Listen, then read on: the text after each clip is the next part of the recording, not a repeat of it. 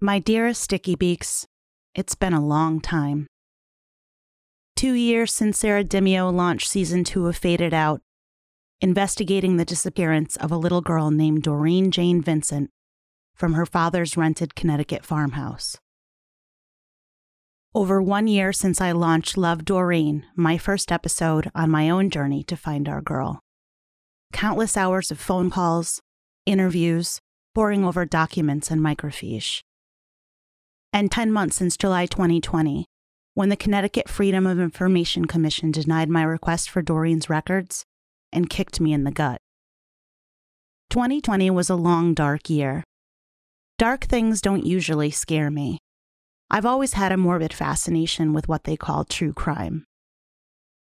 In my first job out of law school, I clerked for the Massachusetts trial court, where the criminal cases fascinated me. One I couldn't shake was the 2003 trial of Eric Anderson for the murder of Ruth Masters, all the way back in 1977.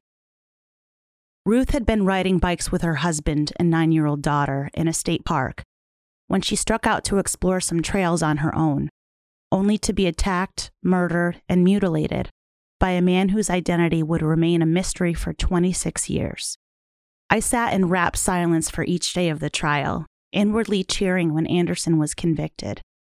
It was the sentencing I couldn't handle. Ruth's daughter, Pamela, now 35, spoke first, telling the court she had missed her mother on so many important occasions her graduations, her wedding day, the birth of her son. For a while, she said she lost faith entirely and directed her hate at God. That's the bad news, Pam said. The good news was that she knew her life was not defined by her loss. I've learned that life is not fair, she attested, but you can still suck the life out of life, and it is wonderful. It's what my mother would want for me, and it's what I want for myself. I still can't explain the shame that struck me as I sat there, as the news crew swung their cameras to the onlookers in the gallery. It hit me full force that I could never understand that family's pain, and that I had been sitting there watching it like it was a movie, like it was entertainment. And I couldn't stop crying. You know the kind of cry I mean more like a bark with lots of snot.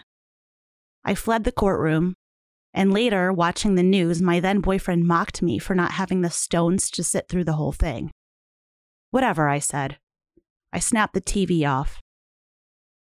And I tried not to think about Ruth Masters. But I did. A lot. I worried what my rapt attention at the killer's murder trial said about me that my obsession with the case was sad and strange, that I had come every day to stare like a gossip hound. And in the past year or so, I've often worried that maybe that was true about my obsession with Doreen, that it made me a tourist, a woman with twisted taste, too much time on her hands, and an inability to mind her own business. Coronavirus didn't help, and it certainly didn't help my writing. After weeks spent worrying over my family's health, my children's education, and my own sanity, the effort and emotion it took to steep myself in the details of Doreen's short life, to push to revive her story and claim some justice for her, were sometimes just too much. So I tried in other ways to honor our girl. Last June, I collected money for a memorial I called Flowers for Doreen, Listeners and locals raised $500, and I donated half to RAINN, the Rape Abuse Incest National Network, in Doreen's name. I had the letter sent to her Aunt Debbie.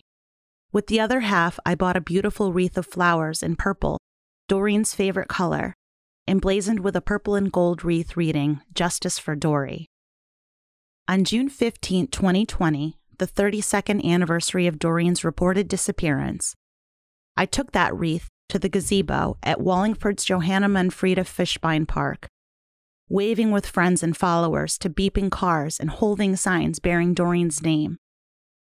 When I'd called Lieutenant Michael Colavolpe, the lead detective on Doreen's case, to let him know about the event, he warned that the memorial might coincide with Wallingford's Black Lives Matter protests. I'd cleared it with BLM organizers, I told him. I was more interested in whether he would attend. He couldn't make it, he said. He didn't work that day. Maybe some other officers would come by, he told me. He couldn't promise anything. But remember Lynn from my last episode, Cooking Eggs? She's the girl who was friends with Doreen at Carrington Elementary when Doreen lived in Waterbury and the two were in the fourth grade. Lynn had sent me their class photo, featuring a beaming Doreen in a white peasant blouse with a brown vest and skirt, white ribbons in her long dark hair. Lynn was the one who'd called me with a story to share, and she showed that day at the gazebo. Before she got there, she texted me, worried, to ask if Doreen's family would be there. After all this time, she was anxious they might recognize her, that it might be uncomfortable. No, I responded. Doreen's family will not be there. After the memorial and a short interview with a writer from the Meriden Wallingford Record Journal, a few of us grabbed takeout at Archie Moore's on North Main Street and headed up to Gouveia Vineyards on Whirlwind Hill Road. We sipped wine at a respectful social distance, not just from each other, but from the rambling farmhouse across the way. We toasted Doreen traded bits of information, and plotted our next moves. The next day, I delivered the wreath to Aunt Debbie to hand off to Doreen's mother, Donna. We met in the parking lot of a local seafood restaurant, taking off our masks, leaning against our cars into the early summer air, and talking about everything but the case. When we parted ways an hour later, I headed off feeling reinvigorated, confident that it was only a matter of time before the Information Commission granted my records request and handed me the key to the city. By now, I'm sure you know that this didn't happen, and it wrecked me. When I dropped off my demand letter with the police department on June 12, 2019, the day I believed to be the 31st anniversary of Doreen's actual disappearance, the fact that I was a novice who would have to learn the FOIA ropes myself didn't faze me. I wasn't just confident in my stance, I was cocky. Doreen's case had been ice cold for years and was never going to heat up unless the public could get their hands on those documents. And by public, I meant me. I had been so mouthy in news articles, going fast and hard against the police, and I had been so sure I would win. I'd named my entire project Sticky Beak because I was proud of my status as a busybody, a shit stirrer someone who would die before they took no for an answer. So being publicly served up a giant, unjustified, rubber stamped no took a big toll. I felt like a tourist. I felt like a joke. So I dove into my job, took solace in my kids, and drank a lot of wine. After a few weeks of feeling really sorry for myself, I texted Aunt Debbie on August 1st, 2020. Since I met her in January 2019, Donna's younger sister has been a resource and a guide and a shoulder for me throughout all this. I know how that sounds. Like I, someone dabbling and nosing around someone else's life, somehow needed support. But I do. And Debbie knew it and needed it too. So we became friends. Hey, I wrote, just wanted to say that I missed you. Losing FOIA laid me down, but I'm not down and out. Debbie wrote back almost immediately Hey, Jess, I miss you too. I've been thinking about you, wondering if you gave up too. I know it's not going our way. Not sure what to do now. I thought you didn't want to talk anymore, so I haven't been checking in with you, but I certainly have been thinking about you and your family. My eyes misted and my face burned, Oh God, no, I typed back. Not at all. I can understand why you thought that, but absolutely not. No matter what happens, we are friends. Knowing you changed my life, and I'm happy to have you. Debbie's response, meant to be understanding and earnest, just made me feel worse. I feel the same, she wrote, and you may always wonder what happened to her. Just like us. Debbie wasn't the only one worried about me. For months, I've received private and public messages from listeners, including this one from Josh. Made some toast this morning for my kids. They like the butter spread all around to each corner. It made me think of Dory's grandmother. Dory and her grandmother both like their toast with butter spread over the entire piece. Said a prayer that Dory will find peace. Jessica Fritz Aguirre, how are you hanging in there? The next day, a famous English chef popped up on my phone in an article entitled, Nigella Lawson butters her toast twice, and Britain is really angry about it. When I think of toast, the bubble I have above my head is exactly of this. Well, nearly exactly, because I favour uh, the two stage buttering approach. And so far, only stage one has taken place. And that's to say, the minute this came out of the toaster and still lovely and hot, I spread it with butter so that the butter has melted down into it and it'll give it a fabulous crumpety bite. Stage two now, ready for it. I need a little more butter and it will stay in some golden patches on the surface. It's unsalted butter, which I always prefer to use, but what I need to do is sprinkle some sea salt flakes over. This is the platonic ideal of toast. Some commenters were snarky. Nigella shows the nation how to butter toast. Five minutes I will never get back, one wrote. Others were enraptured, raving, Nigella Lawson is the only person on the planet who can have me hanging on her every word as she tells me how to butter toast. You can tell which camp I fell into, but I wasn't just enraptured. It felt like someone was rapping on my forehead. And the rapping continued, on August 20th, 2020, victim impact statements began in the sentencing phase for Joseph DeAngelo, who terrorized California with a vicious series of rapes and murders in the 70s and 80s. I had learned about DeAngelo from another armchair detective who pursued him relentlessly, christening him the Golden State Killer. Michelle McNamara, a true crime blogger and journalist, had been bitten by the bug early when a girl in her suburban Chicago neighborhood was murdered while out for a jog. After the police cleared the crime scene, Michelle found pieces of the girl's shattered Walkman, and the murder stuck in her mind.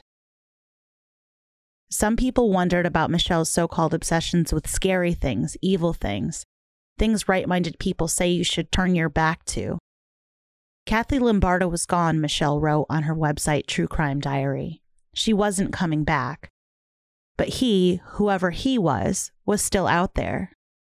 The hollow gap of his identity was violently powerful to me. Michelle passed away at age 46 on the precipice of something big. I'll Be Gone in the Dark, her book about the Golden State Killer, was published posthumously. She died in her sleep the month before he was caught from an underlying heart condition coupled with the Adderall, Xanax, and fentanyl that she used to keep herself awake at night, poring over files, and to keep the nightmares at bay when she finally did drop off to sleep. Despite her demons, or maybe because of them, Michelle has been a major inspiration for my search for Doreen. Because she always worked herself to the brink and then over it to see some justice. Some have even called Michelle the Golden State Killer's last victim. And the forehead rapping didn't stop. Because on the same day the GSK victim impact statements began, a man named Michael Turney was arrested in Mesa, Arizona, for the second degree murder of his stepdaughter, Alyssa. Alyssa was 17 when she disappeared forever in May 2001, and her story is eerily similar to Doreen's. Michael told the cops she was a runaway, and for a long time, they didn't question his story, meaning they never searched his house or Alyssa's room. Rumors had circulated for years that Michael had stalked and sexually abused Alyssa, but ultimately, no one stepped in. Sarah Turney was 12 when her sister vanished, and her battle to find out what happened to Alyssa has turned her into something of a true crime phenom. I'm shaking and crying. We did it, Sarah posted on social media the day of her father's arrest. Never give up hope that you can get justice. It took almost 20 years, but we did it. These victories for the victims of the Golden State Killer for Alyssa Turney, they did something to me. In this weird, dark year that featured Corona and an unprecedented, debilitating political war, it felt like something switched back on in my brain. These people had waited so long, decades, to see an evening of the scales, their boogeymen brought to task. Doreen's family had been in the trenches for over three decades as so many doors closed to them the doors of the police department, the state's attorney's office, the Connecticut Freedom of Information Commission, and even 1316 Whirlwind Hill Road itself. Suddenly, two years of hard work and frustration and dead ends, complete with only one solid kick in the gut, didn't seem so bad. So on September 3rd, 2020, Lynn's message hit me like a thunderbolt. Jessica, it read, I'll send this to you, and you can decide whether to post it to the group or not. My stomach dropped as soon as I saw it. And there was an image from a Wallingford Facebook group boasting very few rules.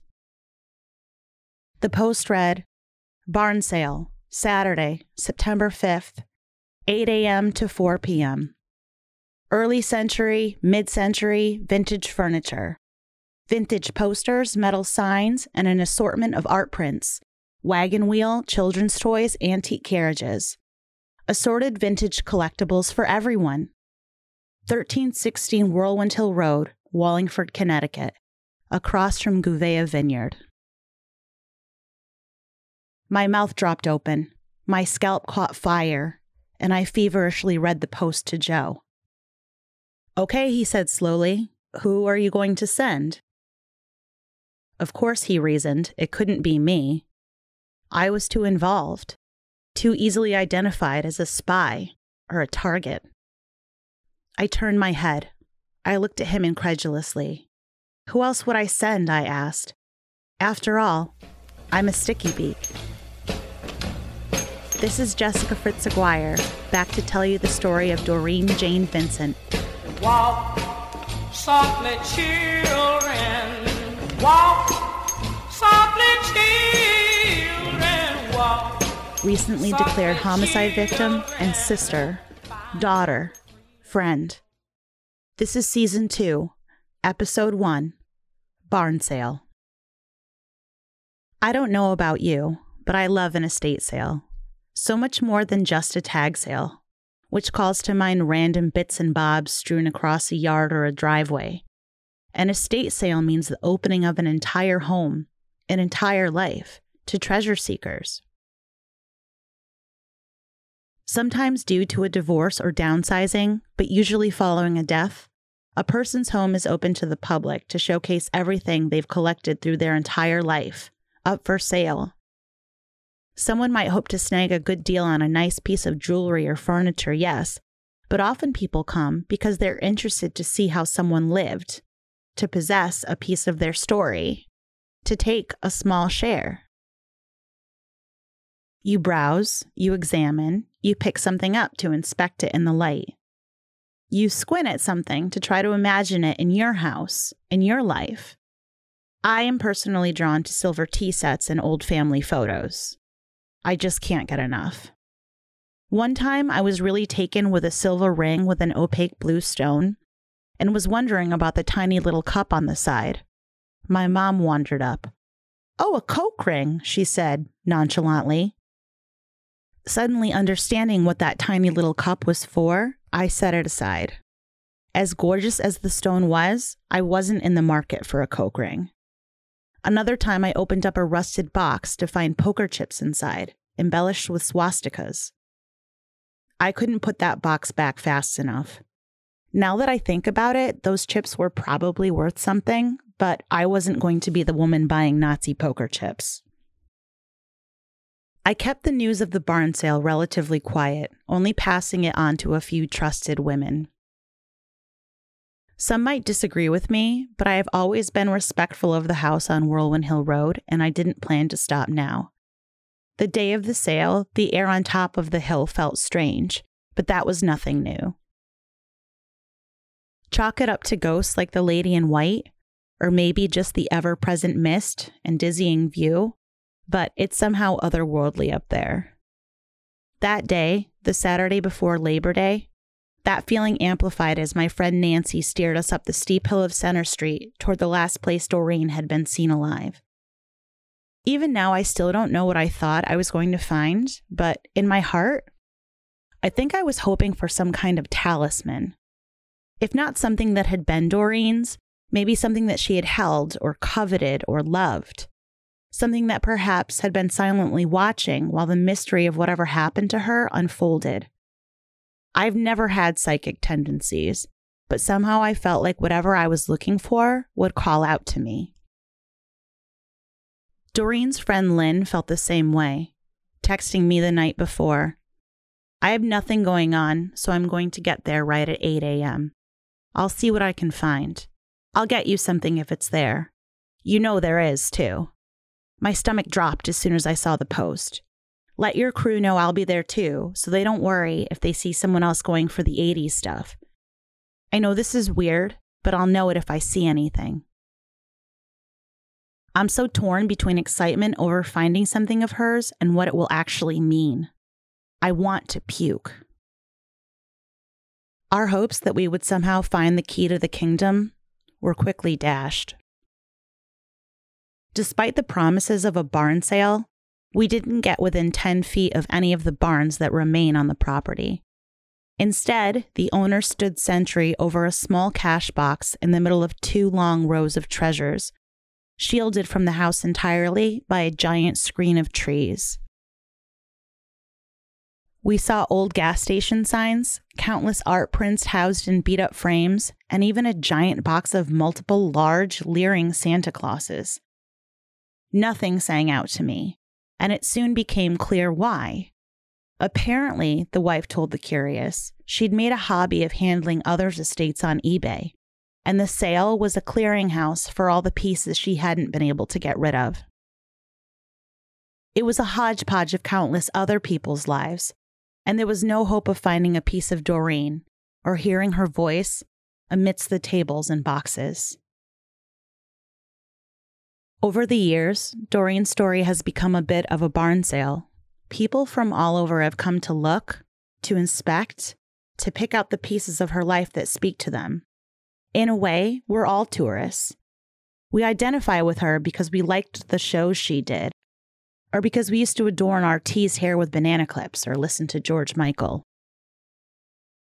We know what her favorite color is and that she doted on her little sisters and brother but she'll never be here to tell us herself what her short life was really like or how it ended.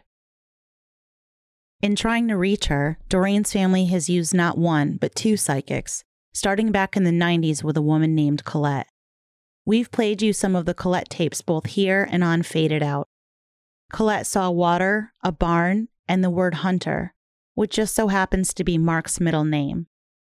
Over 20 years later, in October 2016, Doreen's family asked a new woman named Vanessa to reach out. You've heard a bit of Vanessa in a previous episode.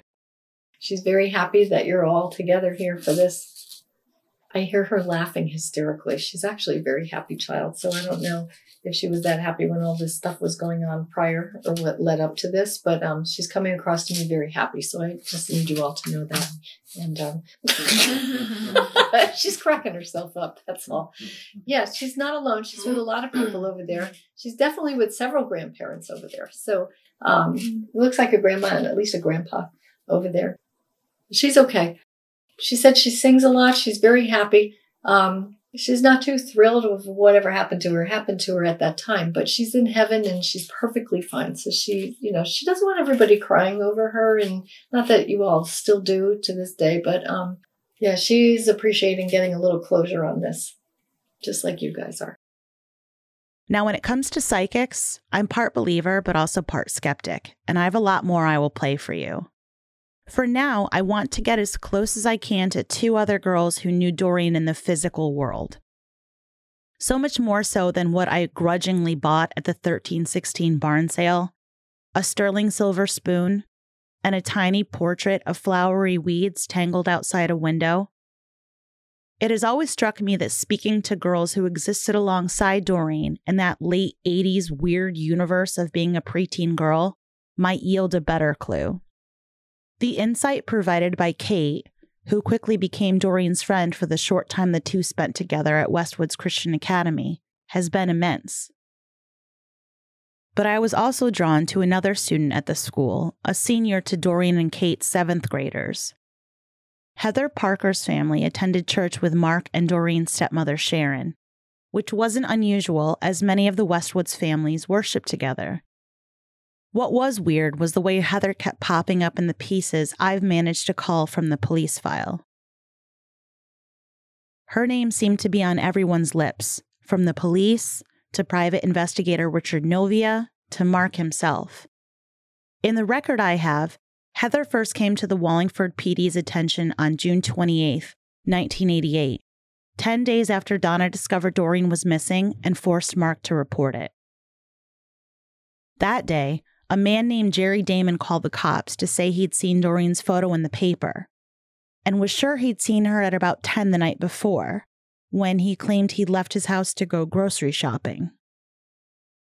As he drove by the East Center Street Sunoco station, Damon reported, he'd seen a distressed looking girl sitting on the curb by its payphone.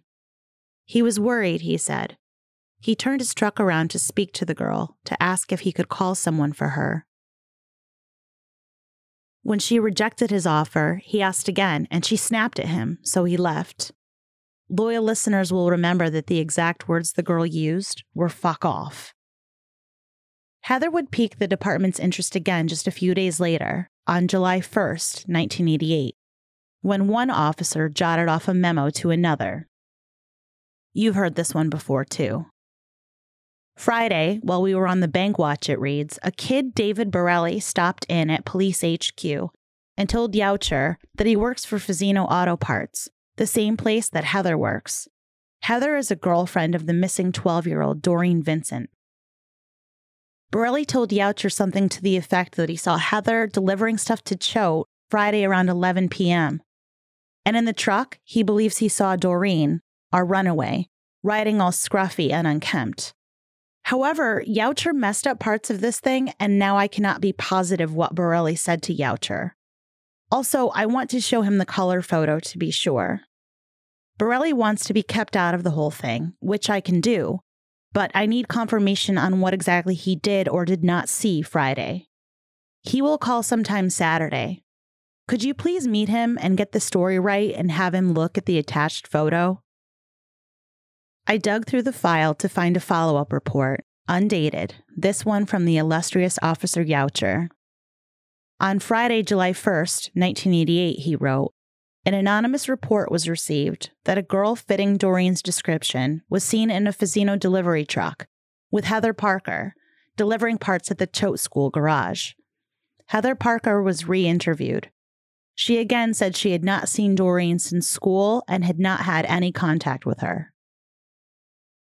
Before we unpack all of this, let's talk for a minute about our tipster, David Borelli. Like Heather, Borelli was 17 when he reported a girl resembling Doreen who looked like she had not washed her hair in a month. At the time, he wished to remain anonymous, but in 2019, finding Borelli's name in a pile of what the PD determined to be dead leads, he wasn't anonymous to me. So I looked him up. In October 2011, David Borelli was arrested for the murder of his fiancee, Francesca Piscatelli, in Hamden, Connecticut. Both were 41. He'd been living with Francesca, her two kids, and her former mother in law, and he couldn't keep a job. He'd given it a shot with a couple tow truck companies, a family member said, but they kept firing him. He wouldn't move out, the witness told the New Haven Register. He sold his vehicle. He did not work. He wanted her to support him. The day after Francesca's son's 13th birthday, Borelli stabbed her in the stomach in the middle of the night, and she was on the phone with 911 when he slit her throat. When the police arrived, Borelli was bleeding from cuts to his own wrists, but he survived and is currently serving 37 years in a Connecticut prison. At his arraignment, the bail commissioner noted Borelli had, quote, a number of prior domestic violence arrests, but no convictions. In fact, Borelli had no criminal record at all. When I told Heather that Borelli, her Fazzino's coworker, had given her name to the police, she was surprised. He'd been so shy, she said, and she'd been nothing but nice to him. In Doreen's story, David Borelli is nothing but a footnote, a distraction, a blip on the radar. But like so many things connected to Doreen's case, he also represents another dark rabbit hole, one of violence against women and a broken justice system. But back to Heather. When she's first mentioned in the police file in that July 1st, 1988 entry, it says Heather has been re interviewed. I can't find a record of that first interview or any others anywhere. A few confidential witnesses are scattered among the logs of interviews, but the dates don't match up. And then Heather just disappears from the file. To them, she's the distraction, the radar blip, just a surly teenage girl loitering down by the gas station. But to Mark Vincent and to Richard Novia, she was a lot more. The first time Heather's name pops up in Novia's record was July 10th, 1988 nine days after David Borelli spun his tale of the truck parts and the girl with the unwashed hair. And from what I can see, Novia didn't learn her name from the police. That day, Novia and his partner, a man named Hoffman, journeyed to the Whirlwind Hill property to check the house and scattered barns. This visit was unannounced, Novia wrote. We were accompanied by Mr. Vincent. Mr. Vincent remained calm and had a welcoming, all in conversation. Mr. Vincent claimed he contacted Heather Parker's brother Mike and asked for Heather. This person told him Heather was not there. Vincent then asked him when she would be back, and Mike said he didn't know in an evasive way. Mr. Vincent further stated that when he went to this address to see if Doreen was there, they would not let him in. Mr. Vincent feels like this is where she is hidden. So Novia set off again, noting, steps were taken to locate Heather Parker, said to be a friend of Doreen's. And here it appears Novia got the name not from Mark, but from Doreen's mother, Donna. Donna felt Doreen was with her, or knew where Doreen would be, he wrote. Novia checked with the Wallingford police, but they were no help. They admitted they had spoken to Heather, but had no clue where to find her. No matter what, Heather was, of course, a plausible lead, a friend of Doreen's from the same school and the same church. But when he found Heather on July 10th, Novia learned she wasn't attending Westwoods anymore, and she wasn't living at home. Instead, she'd been living on the streets of Wallingford, only recently finding shelter on South Main Street with another teenager named Jennifer, and Jennifer's mother and sister. Heather remembered Doreen, but not well, not only were they not friends, Heather said, but she barely knew the girl, never spending any time with her at Westwoods or anywhere else.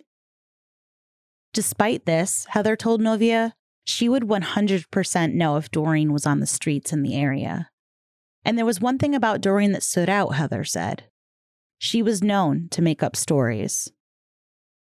And Doreen wasn't the only one. To clarify things with Jerry Damon, he of the 10 p.m. grocery shopping and the sighting at the Sunoco phone booth. Novia put Heather in his car and took her to Damon's house. Face to face with Heather, Damon admitted she was the one he had seen and remarked that Heather looked nothing like the missing 12 year old.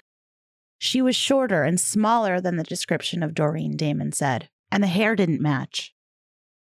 Doreen's was longer and straighter, while Heather had just had a haircut and a perm. Heather remembered Damon too, from the gas station. She'd been smoking pot that night, Heather told Novia, and Damon had tried to come on to her and pick her up. She definitely remembered telling him to fuck off. But Heather wasn't done, because there was one more person who wasn't telling the truth. Remember Heather's brother Mike? The one from whose Knollwood Drive house Mark had tried to rescue his daughter, only to be turned away? She knew a Parker at that address, Heather told Novia, but it wasn't a member of her family, just someone with the same last name. And as for her brother, Heather put a blunt point on it. Brother Mike didn't exist. Years later, in 2020, I told Donna and Debbie about the non existent Mike Parker. In the days after Doreen had gone missing, they told me they'd camped out night after night at a house in Wallingford where they believed Doreen's friend lived.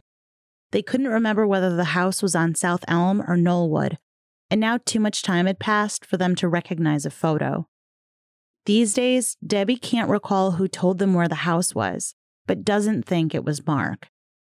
Novia's response was a bit more direct. Mr. Vincent, he wrote simply, is caught lying repeatedly. And that's where, or almost where, Novia's notes on Heather Parker end.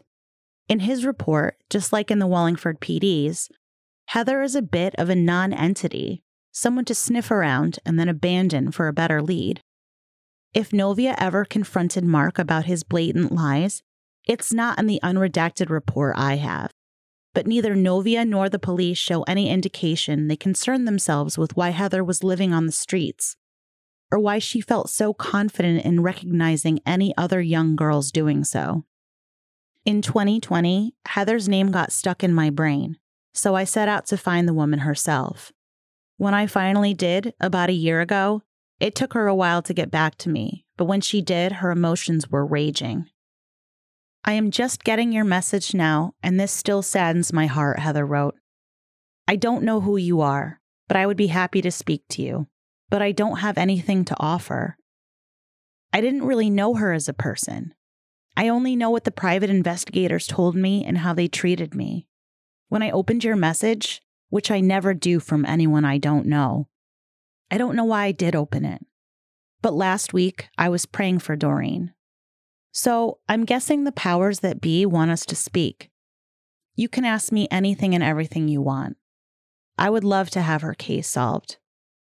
I don't know how you found me or if I can even help, but you did, so there must be something that I have to offer. Wouldn't it be something if you found me and then you and I found the answers? Doreen would be dancing that two strangers got her family peace and justice.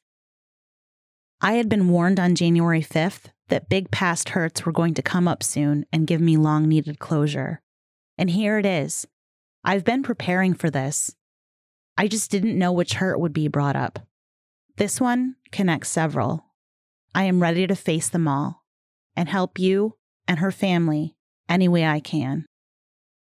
When it came to specifics, our conversations at first were slow, halting, most of them conducted by text. Heather's first memory of the Doreen Vincent investigation was being hauled into the police station and being told she'd use the same gas station payphone as someone resembling Doreen. That was a scary gas station, Heather said. So dark. I prodded a bit and asked her if she remembered Jerry Damon or that a man had tried to pick her up. She didn't, but told me that wasn't unusual. As a girl living on the street, she said, it happened to her at least once a day, if not three or four times. As for Doreen, Heather was adamant she hadn't known her, but had only seen her in gym, which all the Westwoods girls took together. I can remember playing volleyball in gym class with her smile and laughter, Heather wrote, but that's it. I don't remember talking to her or seeing her in the halls. I was in a bad place. Not a dark place, but a hurt place then. All I wanted to do was make the grades and make people smile. I have scars from that part of my life, she wrote, but I never did anything wrong. That investigation hurt me emotionally.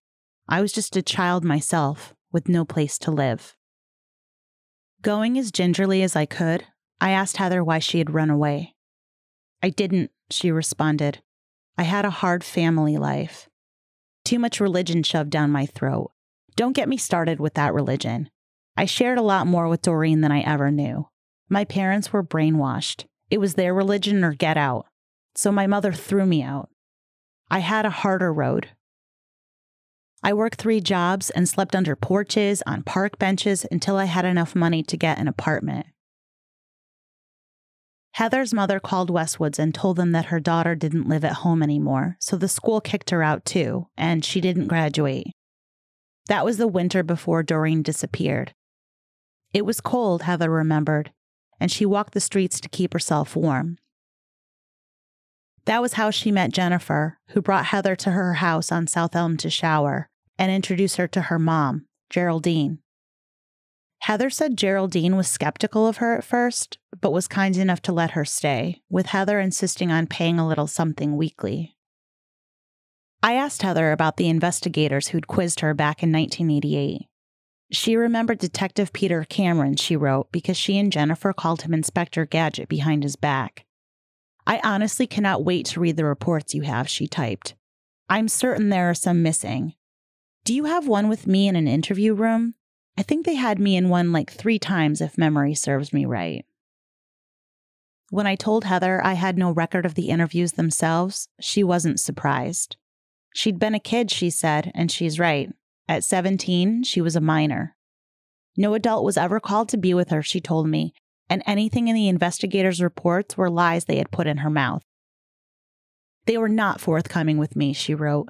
In my heart, I believe they had no idea what the hell they were doing. But who was I? Just a kid. I only know what the police and Rick told me. I was 17 and my life was upside down. But how had she popped up on the cops' radar? I asked. Heather's memory was fuzzy. At first, she said she'd always thought that the police picked on her because they thought she was just a runaway, like they considered Doreen. She was angry at Dave Borelli, accusing him of lies. I asked about her being mistaken for Doreen.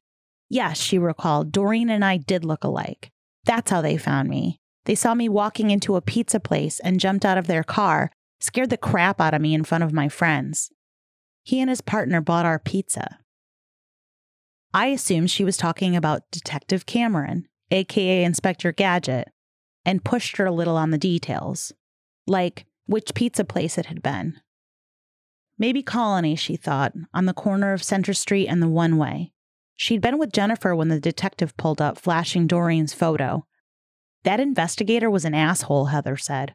The one that took me person to person. Wait, do you mean Rick Novia? I asked. I quickly sent her a recent photo of Novia and asked if they were one and the same. It absolutely is, she typed back.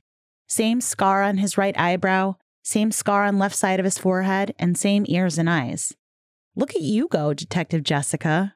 Jesus, well, he didn't age well. I thought he was hot back then. I would never recognize this man. There was one thing she remembered, though, and that was Doreen's diary. Or to be more specific, what Mark told Novia told Heather about Doreen's diary. Until then, all I had on that long lost book was a big redacted hole in Novia's report, so I was eager to hear any new details, even if they came in the form of a decades old game of telephone. I sat up straight and listened. Doreen had used the diary, Heather told me, to rate all the girls at Westwoods on a scale of 1 to 10, and Heather was the only 10. Said she wrote that she wanted to look and be just like me, Heather told me. Imagine how that played on my heartstrings. I'm an empath. I only want to help people heal. I don't know if that was true or if those were lies. But to me, hearing that and being a teenager, I knew that everyone always looked up to someone, idolized someone, music, people, whatever, always wanting to be someone better than they are. So that grabbed my heart and made me want to help her. They played me more than I thought. But there was something more troubling in what Heather told me, and it wasn't about Doreen. It was about Novia. He sweet talked to me like no other man in my life, Heather said. What? I wrote. Sweet talked to you? That doesn't make any sense. He billed the family like $16,000 in today's money, I told Heather, and found nothing. That's because he was too busy taking me to his office to hang out and to party, she wrote. He bought alcohol for the people that I hung out with. I didn't drink or do drugs, but my friends did. The people and parties were Jennifer's friends. I don't remember if they spoke after the pizza place.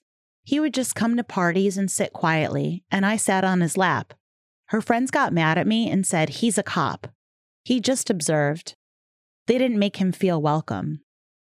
Jennifer was a huge drinker and drug user, Heather said, who went nuts when Heather brought her concerns to Jennifer's mother, Geraldine. Heather couldn't take it, so she left. She might not have had Jennifer anymore, but she did have Rick Novia. And Novia's adventures with Heather didn't end with parties. We went on all night stakeouts, night after night, Heather texted me. They would park by the reservoir, Heather remembered, and spy on 1316 Whirlwind Hill, where the basement light stayed on all night. We would lie down in the back of a station wagon, and he would hold me for hours. I was hurting then. He had something like a, I wish I could remember, but we were lying down in what I think was something like a station wagon. I don't know. I can't think right now. We were laying down in the back of a long vehicle, and the back was open to the Pogs Pond. He was stroking my hair and making me feel wanted and comfortable. He actually acted as if he wanted to be my boyfriend. I was 17 and dumb. I wanted to be a cop after that. I grabbed my binder like a madwoman and went rifling through it, and there it was. A note so small I had missed it. 11 p.m., July 25th, 1988, Novia wrote. Arrived in Wallingford, went by Heather Parker's address. The report skips a couple of lines and then reads 11:15 p.m. went to the Vincent's house. What Novia failed to record was who went with him. Reading this, I was struck dumb. Oh my fucking god, he used his job to take advantage of kids, I wrote. Heather responded right away. Hindsight. No, now I do not believe that. Now I believe he was being a good man and consoling me during a very difficult time, meanwhile, trying to see if I knew anything. But still, he kissed me and played with my hair, but nothing ever more than that. I was a prude, but I honestly do not remember him ever trying anything beyond gentle affection. I feel for him, and honestly, he never made a move to have any sexual relations. After that, Heather and Rick Novia lost touch. She went looking for him afterward at the trailer she told me he lived and worked, but he was gone. And all these years later, Heather is still angry. I want in the worst way to have a conversation with Rick, she texted me. I was young and looking back on it now, I know Rick was in the wrong. I honestly thought at the time he was looking for Doreen and that I was helping him. Being an adult and looking back, that might not have been his total truth. And after what I read about Adam Lanza, he could have done the same thing to Adam that he did with me, became so friendly and then just abandoned him. I am so sick over this. I was angry with Rick for abandoning me. Rick is human, a guy, but he crushed me by abandoning me. Having said that, that could be on me. I was pissed back when he disappeared. He was so wrong, so wrong on so many levels. I need to go to bed. I cannot think anymore. I want to see him face to face and confront him. I would spit in his face and then some. Rick, be in his face and pick his brain and ask him what the fuck he was thinking.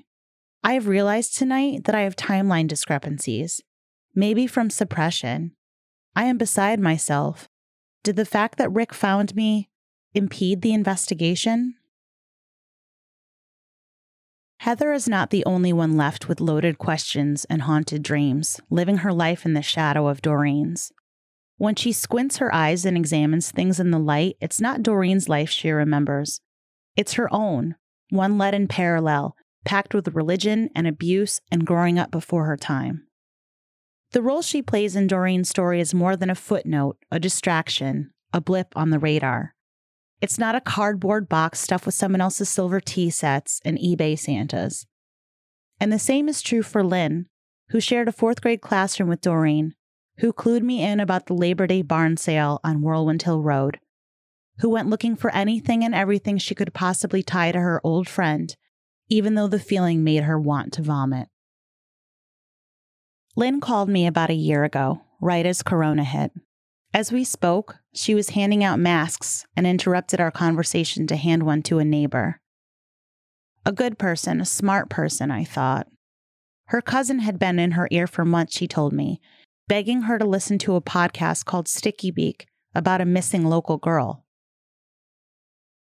It wasn't until her cousin mentioned Doreen's name that Lynn snapped to attention. Lynn remembered Doreen from Carrington, but when Doreen left in the mid 80s, Staying in touch was about as likely as moonwalking with Michael Jackson. Years later, Lynn had attended college, but it wasn't for her, so she went into the military. She came back as lost as before, moved back into her parents' house, and took a long, hard look around. She was lonely, so she decided to look up old friends in a new marvel of the modern world called Google. The word Doreen remained in her brain, but the last name was lost to time. Waterbury, she decided. I'll Google Doreen and Waterbury. The result was exactly what you would expect. Her friend had been missing for years, and she hadn't even known. Lynn remembered, back when the girls were nine, that their mothers had shared coffee over a dining room table. That was when Doreen lived in Waterbury's Bunker Arms apartments with her sister Stephanie and Donna, and her aunts Carol and Debbie right down the hall.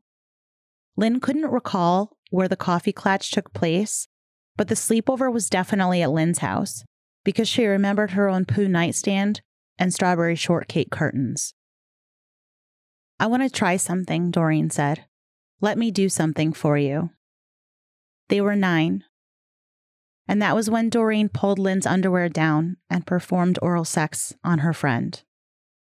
I remember her head between my legs, Lynn told me, but not any feeling that she or I or we were doing anything wrong. And to this day, I've never felt like she was taking advantage of me, abusing me. We were just kids. I have more to share from Lynn, but I'll pause there for now. As I tell Doreen's story, and as you listen to it, we always run the risk of feeling like we're crashing into someone's home, someone's world, like we're tourists who stop to gawk and gape. But while her story isn't ours, we take Doreen home with us, think about her when we go to sleep, cry about her in our car, what happens to her reminds us of our own past and shapes our future. Tourists visit a place and then move on. But there's no moving on from Doreen Vincent. I was recently struck when I put the finishing touches on this episode with the long awaited arrest of Paul Flores in the 1996 vanishing of college freshman Kristen Smart. Interest in Kristen's long cold case was reinvigorated by a podcast hosted and produced by Chris Lambert called your own backyard. Chris was just eight when Kristen disappeared from California Polytechnic Institute, but he grew up fascinated by her disappearance and intent on doing something about it. In the wake of the arrest of Paul, as well as his father, Ruben, for accessory to murder, Chris took to Instagram. For most of my life, he wrote, Kristen Smart has been a face on a billboard. I've learned about Kristen the daughter, Kristen the big sister, Kristen the friend, the neighbor, the roommate, Kristen the swimmer, Kristen the dreamer. And I've learned that you can miss a person you never even got to meet.